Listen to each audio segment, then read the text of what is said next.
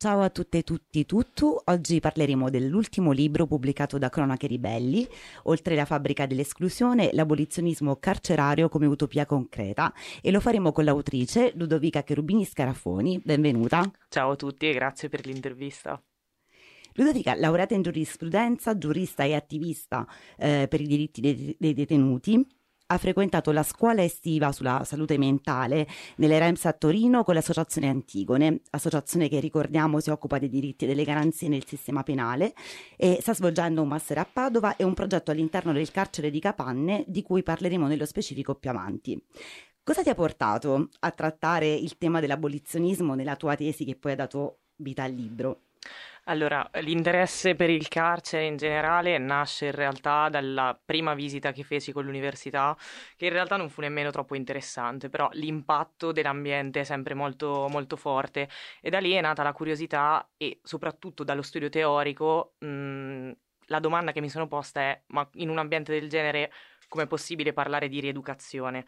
E quindi da quel momento ho iniziato, diciamo, anche con, proseguendo gli studi, a interrogarmi su questo, fino a che non sono arrivata all'ultimo anno. Ho seguito questo corso di sociologia del diritto che eh, appunto eh, è stato fatto da Ana, eh, Stefano Anastasia, che è stato l'ex garante dei detenuti dell'Umbria, con una posizione fortemente abolizionista, e quindi da lì mi sono avvicinata al tema, ho cominciato a studiarlo e poi ho deciso di proseguire con il mio lavoro di tesi. E diciamo che l'interesse nasce più che mai da un'istanza di giustizia sociale, perché il problema è che l'abolizionismo viene visto sempre come un qualcosa che riguarda soltanto il diritto penale, il carcere. In realtà chiedere l'abolizione del carcere significa anche chiedere maggiore giustizia sociale, e questo perché il carcere è una costruzione sociale oltre che uno strumento giuridico, e quindi necessariamente si deve, diciamo, confrontare con la realtà all'interno della quale è inserito. Nella visione dominante il carcere rappresenta un po' uno strumento indispensabile, no, per il corretto funzionamento della società. Mm, parliamo un po' della funzione del carcere. Come si passa dalla necessità di riformare il sistema carcerario al concetto di abolizionismo? Allora, eh, come sappiamo, c'è, come scrivo nel libro, anzi, il carcere è un, uno strumento che è relativamente recente, perché appunto è stato istituito per come lo conosciamo oggi solo dopo appunto il Medioevo. Quindi c'è stato eh, diciamo la crisi del sistema feudale, l'avvento del capitalismo, che ha posto la necessità di eh, introdurre uno strumento che potesse disciplinare queste masse che sfuggivano dalle campagne, che quindi andavano controllate, e eh, appunto è arrivato fino ad oggi ad essere non tanto più uno strumento disciplinante, ma più che mai uno strumento di, di contenimento, e che quindi al suo interno, diciamo, ehm, è caratterizzato non più tanto da proletari, ma più che mai da sottoproletari, e questo ci fa capire molto mh, di quanto riformarlo sia inutile, perché non si possono modificare all'interno del carcere delle eh, condizioni di marginalità sociale attraverso uno strumento che non incide su quello, ma semplicemente può mh, diciamo fare un'operazione intermedia, sempre se ci riesce, cosa che chiaramente io non sostengo.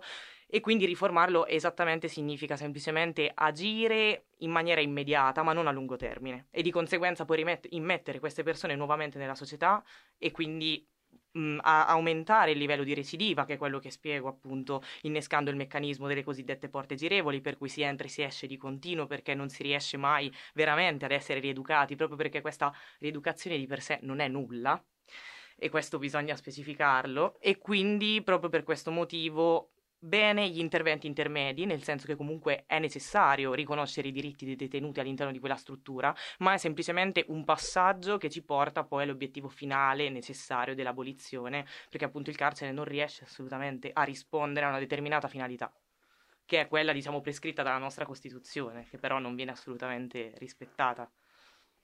Allora, tu hai analizzato alcuni approcci abol- abolizionisti concreti, a partire dal concetto di abolizionismo come arma di giustizia sociale di Angela Davis, eh, tratto da Aboliamo le prigioni, contro il carcere, la discriminazione e la violenza del capitale. Quali sono gli autori, le autrici di riferimento eh, nella tua analisi teorica? Allora, gli autori appunto Angela Davis in primis, e secondo me la sua è la testimonianza più importante, perché oltre ad essere stata chiaramente un'attivista e militante, lei ha vissuto direttamente la, la prigione e sa veramente di cosa parla. E infatti molto spesso quando si parla di abolizionismo è sempre una difficoltà poterne parlare in maniera completa, perché io non ho vissuto fortunatamente l'esperienza detentiva, e quindi solo nel momento in cui ci si pone come eh, diciamo ehm, esterni, noi possiamo chiaramente descriverla e criticarla, ma non capiremo mai fino in fondo cosa significa. E infatti è per questo motivo che è nato all'interno del carcere, soprattutto in America, un movimento che si chiama Convict Criminology, eh, per cui sono gli stessi detenuti a raccontare la realtà del carcere e chiaramente a sostenere delle ipotesi abolizioniste. E quindi diciamo che la sua testimonianza è soprattutto... Mm, non solo una testimonianza abolizionista, ma allo stesso tempo una testimonianza politica e di giustizia sociale in primis, e dove chiaramente mh, è prevalente l'elemento razziale, perché eh, diciamo che nel contesto americano è ineliminabile, come anche da noi, ma lì in particolar modo. E, e poi ho analizzato il pensiero di Thomas Mathiesen, che lui appunto è eh, norvegese. In realtà lui è un abolizionista penale e che quindi eh, sostiene l'abolizione del sistema penale, però si è molto ehm, occupato del carcere, e infatti ha scritto un libro dove, che si intitola proprio Perché il carcere, dove analizza tutte questo, quelle che sono le finalità teoriche che il sistema gli riconosce, smontandole totalmente, eh, dicendo che appunto non, il carcere non attua prevenzione, non attua riabilitazione. Chiaramente questo legandosi a eh, diciamo il contesto nord-europeo. Però è anche vero che studiando Mathiesen ci rendiamo conto di quanta affinità ci sia con tutti i sistemi, per quanto a loro volta siano chiaramente diversi. E infine ho analizzato il pensiero di Alessandro Baratta, lui diciamo è, è il fulcro dell'abolizionismo in Italia. Diciamo che il suo pensiero spesso è stato anche criticato perché mh, oscilla tra posizioni di rudi- riduzionismo penale, come quello diciamo che sostengo io, e eh, posizioni di abolizionismo penale. In realtà, secondo me, ehm, lui proprio riesce a spiegare bene quanto queste due posizioni in realtà si integrino, perché è inevitabile eh, dire aboliamo il carcere senza dire depenalizziamo, perché è necessario che ci sia una riduzione delle condotte criminalizzate che non rappresentano quello che è un pericolo effettivo nella società, perché questo è il problema, e lo capiamo nel momento in cui andiamo ad analizzare la popolazione carceraria e ci rendiamo conto che la maggior parte delle persone che stanno dentro sono persone che stanno lì per tossicodipendenza, stranieri perché criminalizzati appunto da delle leggi che dagli anni novanta hanno totalmente criminalizzato e stigmatizzato il migrante, e oggi ne abbiamo proprio una testimonianza impressionante. E quindi analizzando questo, e non solo, oggi in particolare eh, la, ehm, la figura del, del detenuto psichiatrico, che il numero dei suicidi ci dice molto. Ovviamente non è riducibile eh, il discorso, però solo nel duemilaventidue ci sono stati esattamente eh, novantatré om- eh, suicidi. E adesso siamo ad aprile, eh, il duemilaventitré si è aperto con eh, diciassette suicidi, numeri mai visti. Quindi queste tre categorie caratterizzano la maggioranza della popolazione carceraria. Una minoranza sono i reati più gravi, quindi i mafiosi e quelli, diciamo che eh, molti mi dicono che io difendo nel momento in cui sostengo un'ipotesi abolizionista, quando in realtà, se andiamo a vedere i dati per una volta che ci servono, anche se vanno sempre criticati, quelli sono utili per capire che dentro non ci stanno veramente quelli che eh, vengono definiti come quelli che effettivamente sono pericolosi. Po- poi possiamo diciamo criticare anche la, la categoria di pericolosità, però questo è un altro discorso. Eh, prima hai toccato già un po' il, il tema no, del disagio psichico all'interno eh, delle carceri. Abbiamo dei numeri anche abbastanza no, preoccupanti. Negli ultimi anni le analisi sono state sempre più approfondite sotto questo punto di vista. venticinquemila detenuti, circa la metà di quelli presenti nelle, nei carceri italiani, soffre di problemi psichiatrici. Quasi nessuno è curato adeguatamente. Il disagio psichico vive, prolifera e addirittura nasce in carcere. Quindi parliamo della mancanza sia dei posti, ma anche poi delle carenze nei cosiddetti repartini, di quali cure assistenziali avrebbero, di quali avrebbero bisogno, quali sono date, quali negate, e eh, poi quali trattamenti vengono di fatto rivolti ai detenuti con problemi psichiatrici. Allora, eh, diciamo che sulla questione psichiatrica posso dire qualcosa, ma non sono un'esperta, però diciamo in base anche a varie testimonianze, essendo stata anche al carcere di, delle Vallette di, di Torino, dove appunto è stato chiuso il fatidico reparto Sestante, mh, mi sono resa conto che eh, cioè, questo accentua ancora di più quella che è la criticità del sistema carcerario, perché appunto eh, le persone definite problematiche, quindi gli psichiatrici, si ritrovano in mezzo ai detenuti comuni, e questo è un grosso problema. Non solo, Eh, le, le perizie psichiatriche vengono fatte anche delle persone che non sono identificate come psichiatriche all'interno del carcere, quindi sottoposte ad un trattamento farmacologico semplicemente perché, non lo so, hanno bisogno. Dall'altra parte c'è chiaramente una carenza di risorse, il carcere è scarso di risorse, nasce per essere tale, e questo chiaramente è tutto in linea con quella che è la sua progettualità, che è inesistente. E eh, appunto mh, la, la scarsità di risorse viene ancora confermata, ad esempio, dall'ultima legge di bilancio, dove il carcere avrebbe bisogno di investire, ad esempio, nell'ufficio per l'esecuzione penale esterna, che è quello che, diciamo, attua quelle che sono le misure alternative, e non lo fa perché quello che serve è semplicemente andare a investire sulla sicurezza, quindi più polizia. Rendiamo il carcere più sorvegliante, piuttosto che, ad esempio, un luogo che riconosce le cure. Inoltre, essendo, cioè, un problema di salute, cioè, molto spesso non, mh, cioè, è incompatibile con la condizione di detenuto. E chiaramente con questo molti mh, direttori del carcere che cosa dicono? Riapriamo i manicomi, perché tanto questo è. E molti direttori, c'è una testimonianza nel libro che ho riportato, eh, definiscono queste persone come delle persone che non riescono a sopportare la condizione in cui stanno, che mal sopportano quella condizione. Quindi nel momento in cui c'è un direttore che ha questa consapevolezza, come possiamo pensare che queste persone escano migliori, come, come le vogliamo, in base, no, ai canoni morali che ha la nostra società? È una condizione veramente ass- assolutamente incompatibile e, e quindi questo, mh, cioè, questa consapevolezza ci deve servire anche a scongiurare il pericolo di riaprire sia gli O P G, ma anche, vabbè, i stessi manicomi civili. Tra l'altro il primo abolizionista in Italia è stato esattamente eh, Franco Basaglia, è sulla sua linea che appunto, mh, cioè, è, è quella alla quale io mi sono ispirata principalmente, e nel momento in cui dimentichiamo quello, cosa che sta avvenendo, purtroppo eh, la situazione è sempre più critica e ne vediamo i risultati. Eh, il dibattito sul sistema carcerario negli anni è stato ripreso, poi di nuovo ignorato eh, per lunghi periodi, si riaccende di solito in concomitanza di situazioni eclatanti, no? Come eh, quella che si era creata nelle, nelle rivolte delle carceri durante il periodo di pandemia, o per il caso controverso di Cospito. E, al di là della narrazione dei mainstream, che è quella che poi orienta anche, no, le, quella che può essere l'opinione pubblica generale, ma qual è la reale situazione attuale delle carceri italiane? Ma eh, diciamo che la, la reale situazione è quella di carceri sovraffollati, dove quindi le persone non hanno degli spazi principalmente fisici, perché nel momento in cui parliamo di spazio, Eh, che è anche, diciamo, la scusa che viene utilizzata per costruire più carceri, no? Per la proposta di costruirne sempre di più, cioè, il problema è che quegli spazi, anche quando ci sono, sono vuoti.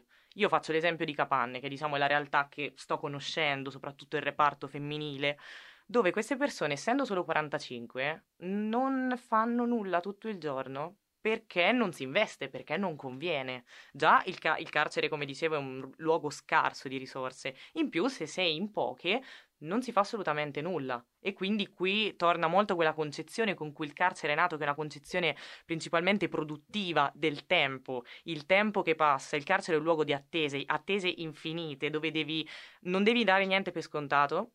Mm, faccio l'esempio di una detenuta che la, la, cioè per la terza volta è venuta da noi perché ha bisogno di un codice fiscale che gli è stato convertito male dalla Spagna a seguito dell'estradizione, e i soldi che eccedono rispetto al suo stipendio che prende devono essere mandati in un libretto di risparmio inviato alla famiglia. Lei non può farlo perché non ha un codice fiscale corretto. Cioè, queste sono cose che per noi sono scontate fuori, dentro no. E, e, e questa veramente è una situazione, cioè è una cosa che mi fa sempre pensare quando sono lì a parlare con loro, e dico veramente quanto sono fortunata. Allo stesso tempo, qual è la situazione? Secondo me è, è uno specchio della società, come dicevo prima, perché appunto nel colloquio, ad esempio, con un'altra detenuta, lei mi ha detto che quando è entrata in carcere eh, era inizialmente in cella di, isola- di isolamento, e ha detto: cavolo, ma questo letto è mio, questa televisione è mia, io ero abituata a dormire su una panchina. Quindi il carcere come ultima istituzione di welfare e questa cosa è grave, perché questo significa deresponsabilizzarsi di fronte alle problematiche che ci sono nella società e il disagio sempre più crescente, e rispondere con dei strumenti scarsi e già precari di per sé, che infatti esplodono, e non solo dalla parte dei detenuti, perché io mi occupo principalmente di questo nel libro, ma gli operatori, gli operatori sono in una condizione di precarietà assoluta. Eh, a Capanne c'è una mediatrice culturale per duecentododici detenuti che non vengono chiaramente seguiti, e quindi è, è un sistema che veramente si autoalimenta e allo stesso tempo non può che a una certa esplodere necessariamente. Sì, ricordiamo che queste esperienze provengono da un lavoro che sta attualmente svolgendo Ludovica, che ehm, ti stai occupando insieme ad altre studentesse di giurisprudenza di uno sportello giuridico all'interno del carcere di Capanne di Perugia, un progetto avviato dall'università che si chiama Clinica Legale Penitenziaria. Sì, esatto. Ci hai parlato un po', ecco, de- delle istanze che, di alcune delle istanze che provengono dalle detenute. Com'è organizzato? Cioè, cioè già diciamo anticipato che il funzionamento è alquanto diciamo lascia Eh, lascia il tempo che trova, però ecco, quali sono le eh, istanze che più spesso vi vengono rivolte dalle detenute? Ma eh, sono istanze relative principalmente a trasferimenti, perché non ci stanno bene. Effettivamente è un carcere, appunto, soprattutto il reparto femminile, dove non ci sono attività, quindi non facendo niente è molto difficile andare avanti e sopportare quel tempo che incombe, e, ma anche um, molte istanze legate a ehm, questioni lavorative, per cui io lavoro otto ore, me ne pagano un terzo, come posso fare? Il problema è che nel momento in cui entri in quel sistema, per quanto io ci sia relativamente, ti rendi conto di quanto, ok, l'intervento dall'interno è importante, ma non si fa la rivoluzione dall'interno. Nel momento in cui entri lì rischi di normalizzare anche delle situazioni tragiche e vieni inglobato. Questo è il motivo per cui molti operatori... Boh, ad esempio, pe- pensiamo alle violenze. Per quale motivo accadono? Le violenze sono sistemiche, è, è inutile continuare a parlare della mela marcia, la violenza è sistemica, e questo non è per stigmatizzare la polizia penitenziaria, assolutamente, ma è per riconoscere quelli che sono i rischi di quel determinato ruolo all'interno di un determinato ambiente. Poi è chiaro che ci sono anche delle persone che oppongono resistenza allo schiacciamento del sistema, ma... è molto difficile quando sei lì dentro, e infatti le detenute ne risentono com- completamente. Parlo di detenute perché parlo appunto del reparto che seguo io. Quindi ecco, sono istanze veramente mh, legate a delle questioni che possono riguardare anche noi, ad esempio, fuori, ma è, è tutto amplificato lì dentro e risolverlo è impossibile. E la cosa che riscontro continuamente è l'assenza degli avvocati, che non sono solo avvocati ehm, d'ufficio, che... potrebbero essere anche legittimati, considerando che tipo di entrata hanno nello svolgere un determinato lavoro, ma anche avvocati di fiducia. Quello è il problema, che non ci sono. E quindi ogni volta che le detenute chiamano loro non rispondono, oppure non gli dicono nulla. Eh, poi c'è il cavillo del... cioè c'è il limite della lingua, perché sono la maggior parte straniere.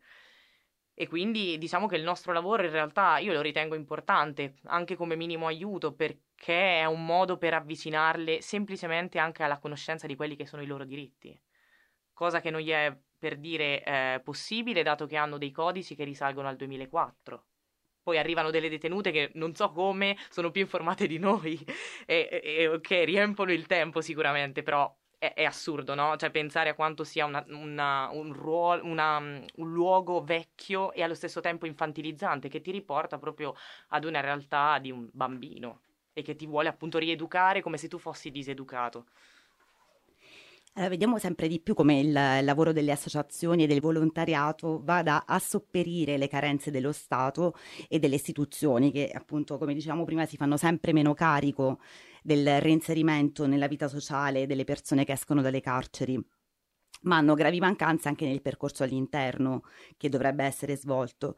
Quanto è importante in questo quadro, secondo te, il lavoro dei collaboratori e delle collaboratrici esterne e delle varie associazioni che si occupano dei diritti dei detenuti? Beh, io credo che sia fondamentale, in particolare cioè, il lavoro di Antigone ha riportato veramente molti risultati, molto ardui ovviamente, ma loro intervengono a livello processuale, non solo mh, diciamo all'interno delle carceri, e costituirsi ad esempio parte civile in un determinato eh, processo ovviamente ha un suo valore, perché chiaramente va a incidere in quelle che sono ulteriori dinamiche di criminalizzazione che sono in atto. Quindi io credo che sia fondamentale, soprattutto in un sistema del genere, perché nel momento in cui lo Stato si ritrae e si deresponsabilizza è, l- è l'unico modo per farlo. Allora, nel libro si parla anche di, parli anche di misure alternative al sistema carcerario, che sono nello specifico, almeno quelle previste dal sistema giudiziario italiano, sono ad esempio la semilibertà, la detenzione domiciliare, l'affidamento eh, in prova al servizio sociale. Tali misure sono utili in qualche modo all'obiettivo rieducativo e al rientro in società? Allora, nel momento in cui diciamo, si inizia eh, il proprio percorso direttamente dalla misura alternativa e non si entra in carcere, è stato riscontrato che ci sono effettivamente dei risultati molto positivi, con una riduzione della recidiva veramente mh, non indifferente. Allo stesso tempo, le misure alternative sono state introdotte con l'ordinamento penitenziario nel settantacinque, poi mh, diciamo che sono entrate in funzione molto tempo dopo. E eh, diciamo che dagli studi è emerso che in realtà eh, piuttosto che ra- mh, evitare il carcere, le misure alternative rappresentano più che mai un'alternativa al carcere, non tanto appunto un modo per entrare in libertà, e, e quindi rappresentano un ulteriore limite. Inoltre c'è il rischio di quell'effetto che viene definito di net widening, per cui ok, riduciamo il carcere, l'utilizzo del carcere, ma si va in un certo senso ad allargare la rete, e quindi qui si rischia diciamo di criminalizzare ulteriormente. Perciò le misure alternative senza dubbio hanno degli effetti positivi, però eh, diciamo che bisognerebbe semplicemente predisporre delle misure, o meglio delle sanzioni ad hoc, come sono le sanzioni sostitutive previste dal nostro ordinamento fin dal momento in cui viene comminata la pena, perché le misure alternative possono essere concesse dal magistrato di sorveglianza solo una volta che si è entrati in carcere, a meno che non ci, sono, non ci siano chiaramente determinati presupposti che facciano accedere direttamente. E infatti la riforma Cartabia ha agito in questo senso, introducendo le sanzioni sostitutive, che quindi possono essere applicate diciamo nel momento in cui si viene condannati immediatamente. Ehm, Però è anche vero che eh, queste sanzioni, per essere applicate, hanno bisogno che ci siano delle, degli investimenti sull'U E P E, che è quello che dicevo prima. Nel momento in cui non si investe minimamente sull'attività educativa, o comunque non si incrementa, ad esempio, l'organico degli uffici per l'esecuzione penale esterna, queste sanzioni sono di fatto inutili. Dalla tesi al libro, come è nata la collaborazione con Cronache Ribelli? Beh, allora, eh, in realtà io eh, seguivo la pagina di Cronache Ribelli su Instagram e ho visto la call eh, per, eh, diciamo, l'invio di materiali di qualsiasi tipo, e ho visto anche tesi di laurea, e quindi ho detto, vabbè, ci provo, eh, la invio, magari può interessare. Poi da lì mi hanno risposto, ho scoperto che erano di Perugia, e, e questa cosa è stata assurda perché pensavo fossero lontanissimi, e, e questo a ottobre. Poi dopo mesi non ho avuto risposta, ho detto vabbè, chi se ne frega del mio lavoro, e invece appunto poi ci siamo sentiti e mi hanno detto che erano interessati al lavoro, e abbiamo iniziato mh, diciamo il lavoro a gennaio, e secondo me è stato un lavoro vera- per, perlomeno per me molto mh, fruttuoso, perché venendo da un ambiente molto formale, e ho dovuto anche modificare molto il mio linguaggio, e questo è un modo per rendere questo lavoro accessibile a tutti, cosa che molto spesso non, non succede, e mi sono resa conto appunto di cose che io dato, davo per scontato, che invece non lo sono minimamente, e credo che comunque sia una buonissima occasione per estendere l'argomento e per poterne parlare sempre di più, perché parlarne è già un primo passo verso l'abolizione. Cosa vuol dire ad oggi cercare di guardare oltre la fabbrica dell'esclusione, cercare di uscire fuori, con un alt- diciamo, guardare con un altro sguardo il, il mondo, il sistema carcerario? Beh, significa intanto ehm, diciamo, interrogarsi su eh, cosa sia di per sé la criminalità. Mm, il fatto che il criminale, non, cioè la categoria del criminale non sia qualcosa di naturale. E non solo, eh, cioè questo ci serve am- anche per capire quanto il diritto non sia uno strumento atto alla lotta alla criminalità, ma è uno strumento che è eh, meramente una costruzione sociale, e che quindi riflette quelli che sono i rapporti all'interno della società. Quindi guardare oltre la fabbrica dell'esclusione significa, come dicevo all'inizio, fare uno sforzo verso una maggiore giustizia sociale, e quindi invertire i rapporti. Io parlo di rovesciamento istituzionale, che è quello di cui parlava Basaglia. Che cosa significa? Lui, tramite la sua rivoluzione gentile, ha responsabilizzato chi stava dentro i manicomi. Questo significa soggettivarsi, essere qualcuno all'interno della società, cosa che il carcere Non, non ti permette di fare, anzi ti, ti rende, ti annichilisce, ti rende un'altra persona, proprio perché ti vuole rieducare, perché non va bene che tu sei così. e quindi c'è un intento moralizzante, perciò an- guardare oltre significa esattamente questo, e soprattutto rispettare le persone in base a quelle che sono le proprie necessità e i propri bisogni, perché così veramente si va oltre una società totalmente appiattita. Grazie Ludovica. Grazie mille a voi.